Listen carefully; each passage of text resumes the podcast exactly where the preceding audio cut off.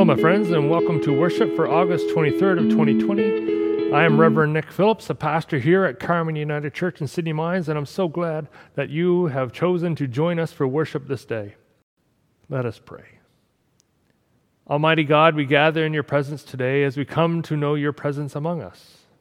As we worship you this day, may your Holy Spirit bring us together from our various locations, reminding us that we are your children, your family, in Jesus Christ our Lord. Amen. In our scripture reading today, we take a look at Matthew chapter sixteen, verses thirteen to twenty. This passage comes not long after Jesus healed many people on the shores of the Sea of Galilee. And then he proceeded to feed another four thousand people. On top of the five thousand people he fed before, he feeds four thousand people, uh, plus women and children, four thousand men plus women and children. He is then asked by the Pharisees to do a miracle so that they could judge him. But Jesus refused. After all, he's done quite a bit already. And he went on. And then we pick up the story here in verse sixteen. Now when Jesus came into the district of Caesarea Philippi, he asked his disciples, "Who do people say that the Son of Man is?" And they said, "Some say John the Baptist, others say Elijah, and others Jeremiah, or one of the prophets." He said to them, "But who do you say that I am?" Simon Peter replied, "You are the Christ, the Son of the living God." And Jesus answered him, "Blessed are you, Simon Bar-Jonah, for flesh and blood has not revealed this to you, but my Father who is in heaven. And I tell you, you are Peter, and on this rock I will build my church. And the gates of hell shall not prevail against it. I will give you the keys to the kingdom of heaven. And whatever you bind on earth shall be bound in heaven, and whatever you loose on earth shall be loosed in heaven." Then he strictly charged the disciples to tell no one that he was the Christ. The word of the Lord. Thanks be to God.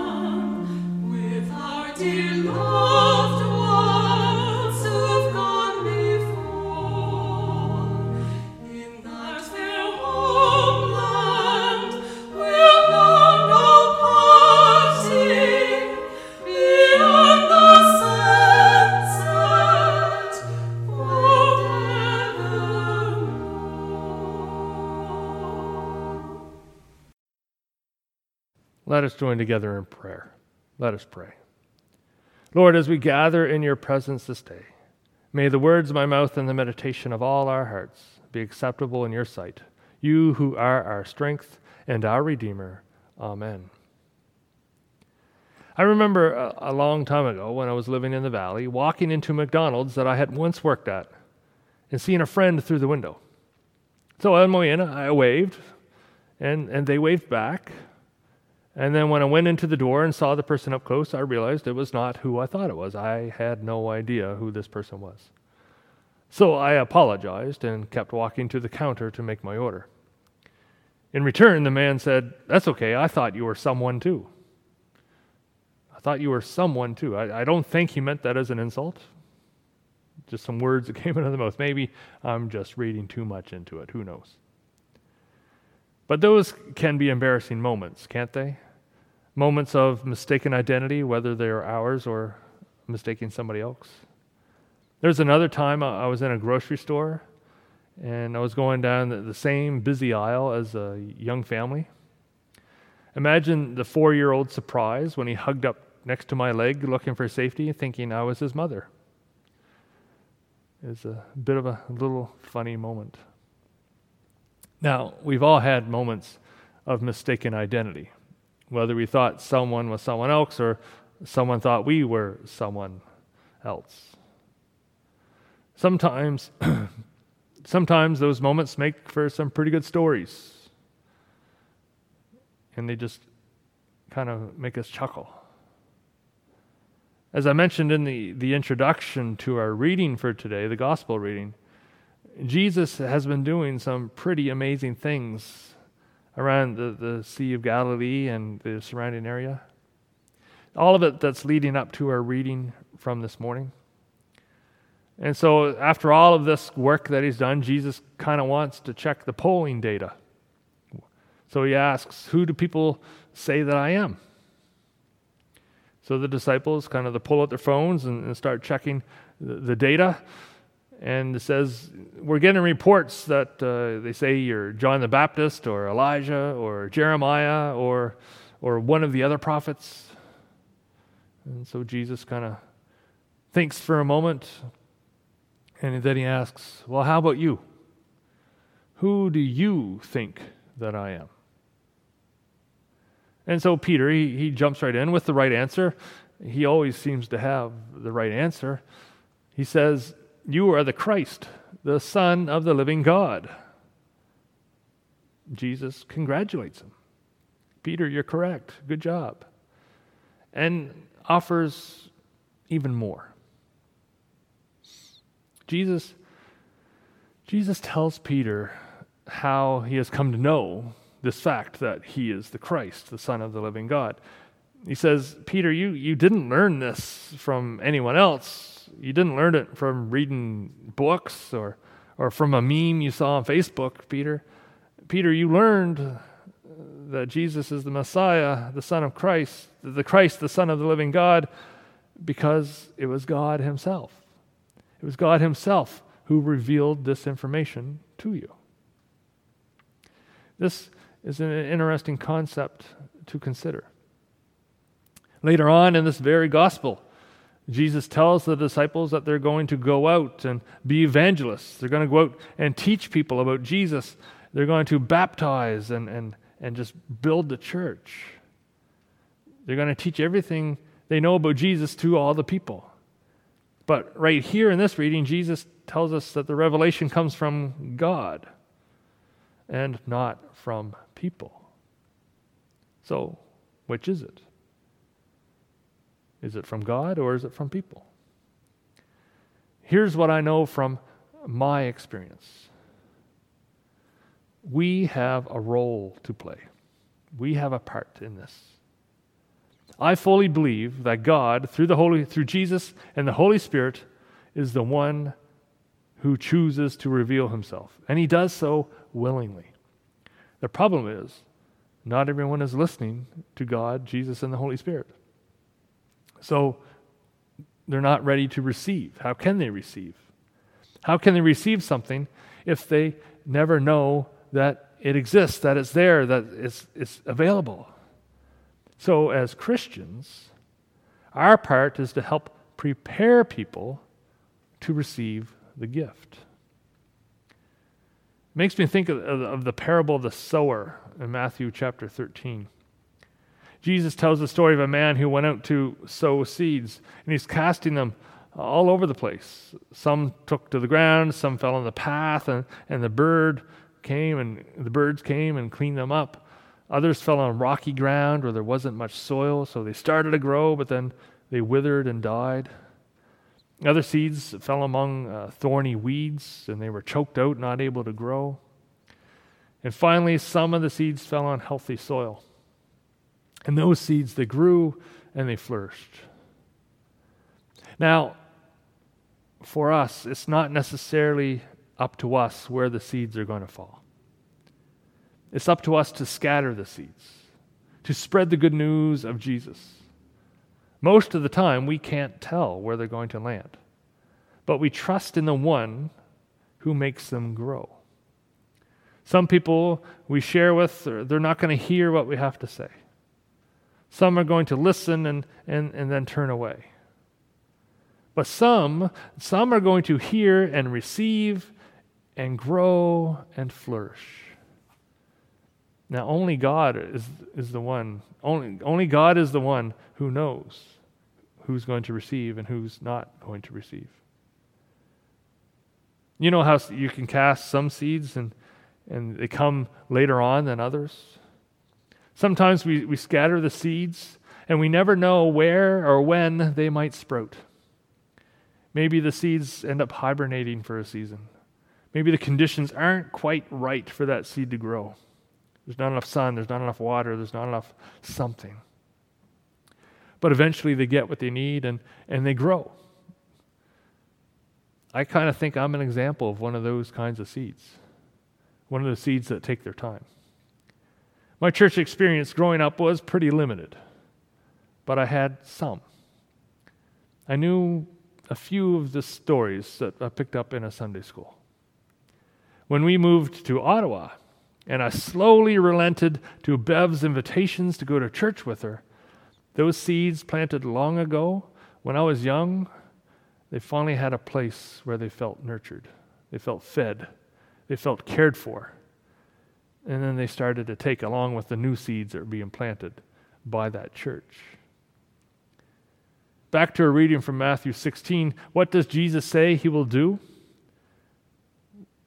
That he will do with Peter after making such a claim? That, you know, that Jesus is the Son of God? Jesus says, and I tell you, you are Peter, and on this rock I will build my church, and the gates of hell shall not prevail against it. I will give you the keys to the kingdom of heaven. Now, if you don't know, the, the, the meaning of the name Peter is rock.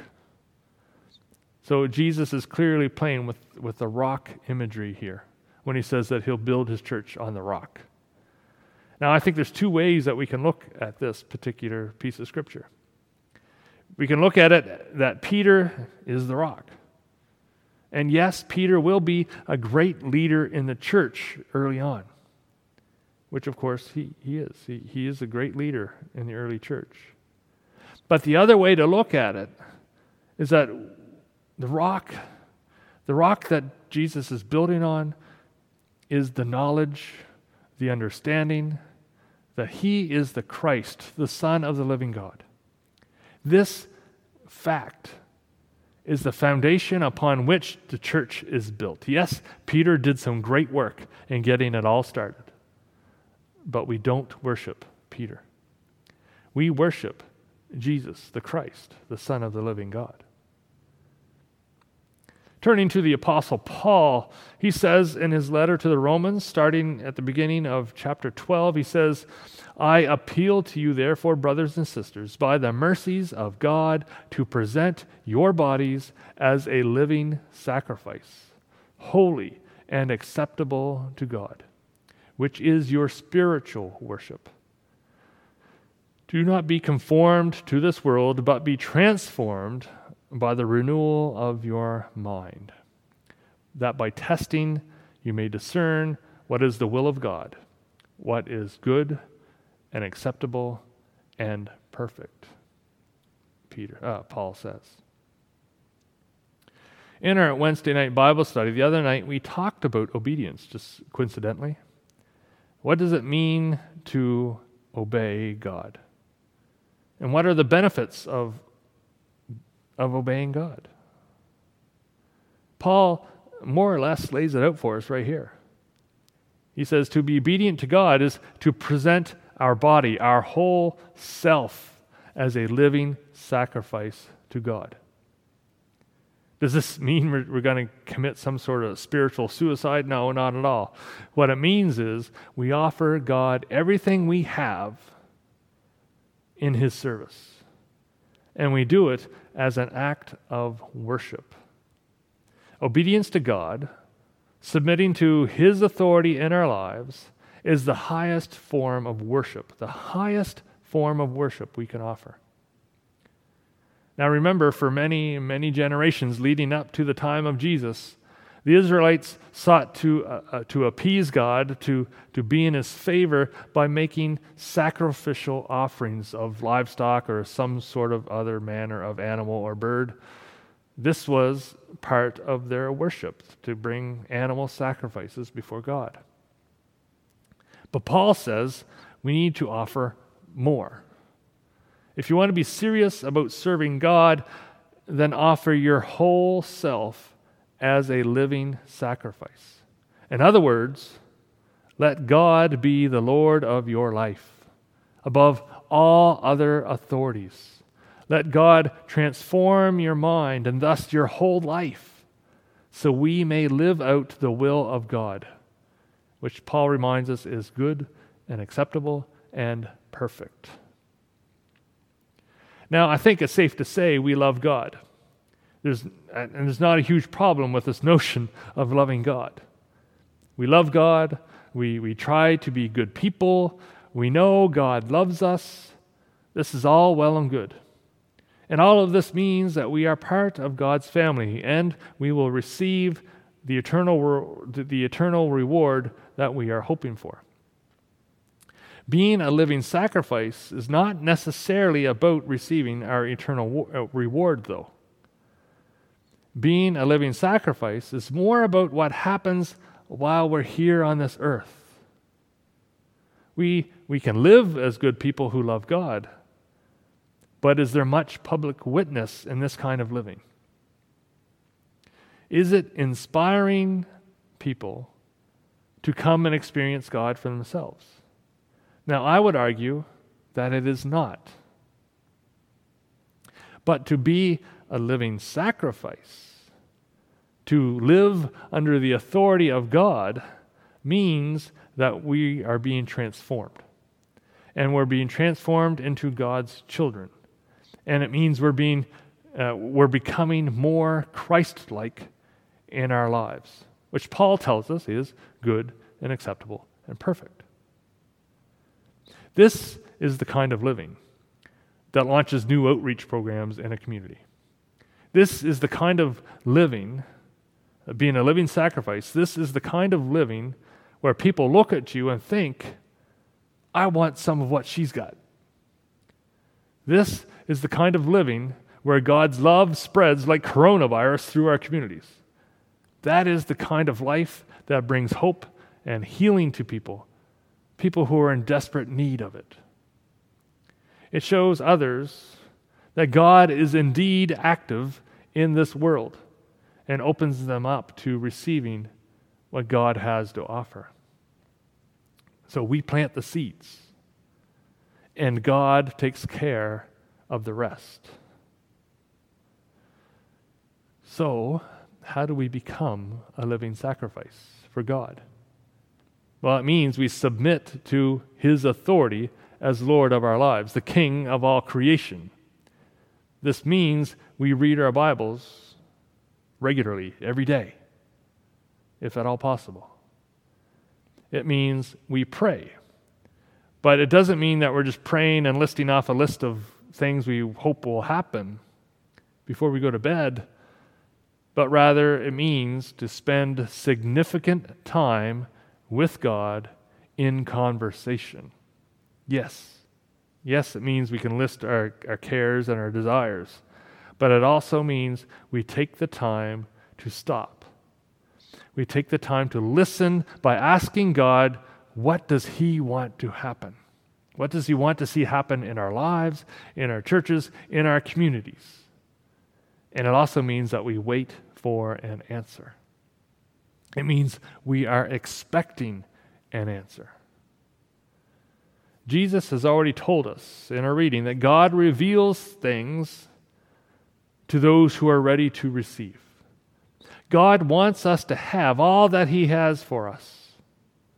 God wants us to know him. God wants us to hear from him.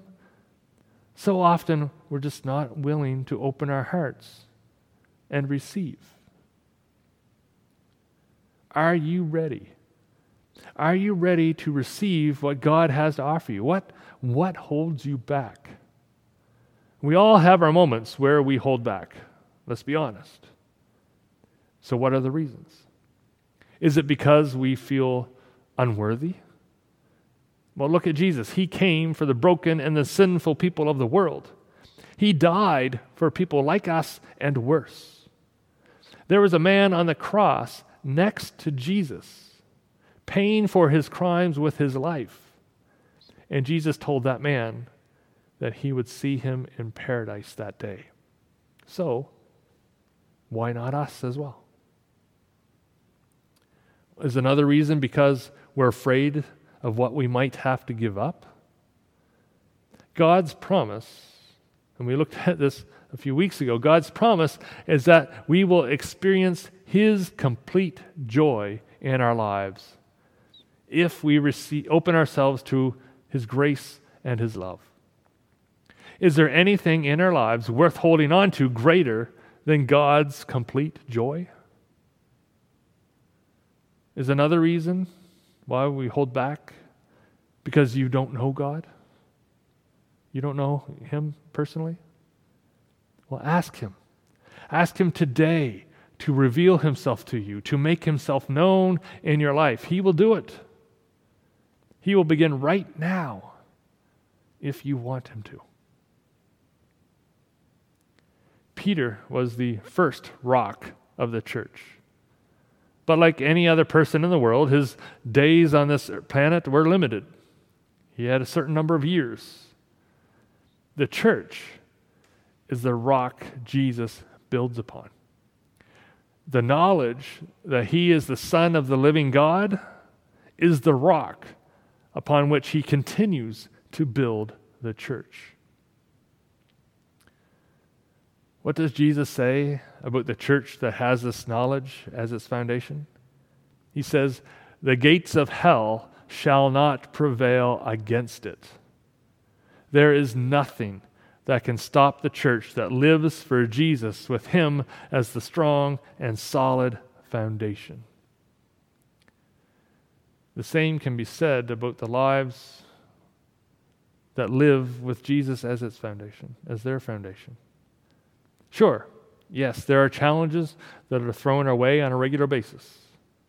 But knowing that God is in our corner, that he is our back, that he is loving us and guiding us, makes this journey all the greater, makes it easier, knowing he comforts us and walks with us. So may our church, may our lives, may our community find its foundation on the rock of our faith, Jesus Christ, the Son of the living God, as we seek to live lives of sacrificial worship of our great and wonderful God. Amen.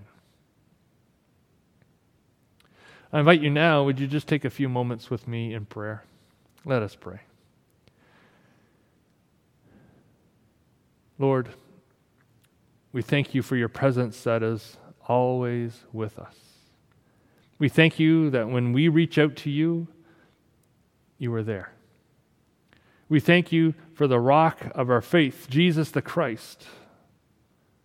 We thank you for family. We, th- we thank you for friends. We thank you for the beautiful summer we've had. We thank you for so many things.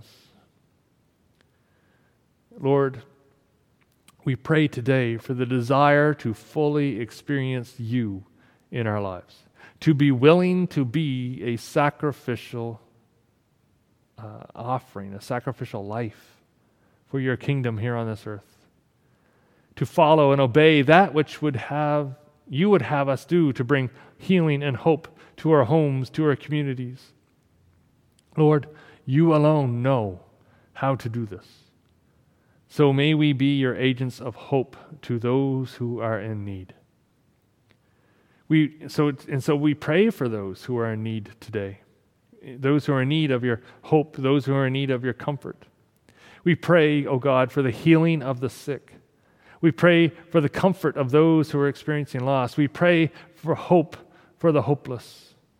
Lord, we pray we, for, for all people. We, we all know someone who is in need in some way, so we lift them up to you today so they may receive your care, however you may wish to deliver it. Lord, we're also kind of entering into a full election season here in Nova Scotia. So we pray for all those who have put their names forward to be mayors and councillors of our towns and communities across this province. Lord, we pray that you will guide their campaigns safely and that you will guide their hearts as they seek to express their hopes and plans for their community. Lord, we, we, we also pray for the election in the United States. Lord, may you bring, bring, bring, bring peace and healing and unity to that divided nation, no matter what the outcome is in November. Lord, for all these things, and for so many more, we lift up these prayers to you in the name of Jesus the Christ, your living Son. We pray these things in his name, and we also pray in the way that he taught us as we say together, Our Father, who art in heaven, hallowed be thy name. Thy kingdom come, thy will be done on earth as it is in heaven. Give us this day our daily bread, and forgive us our trespasses, as we forgive those who trespass against us. And lead us not into temptation, but deliver us from evil. For thine is the kingdom, the power, and the glory, forever and ever. Amen.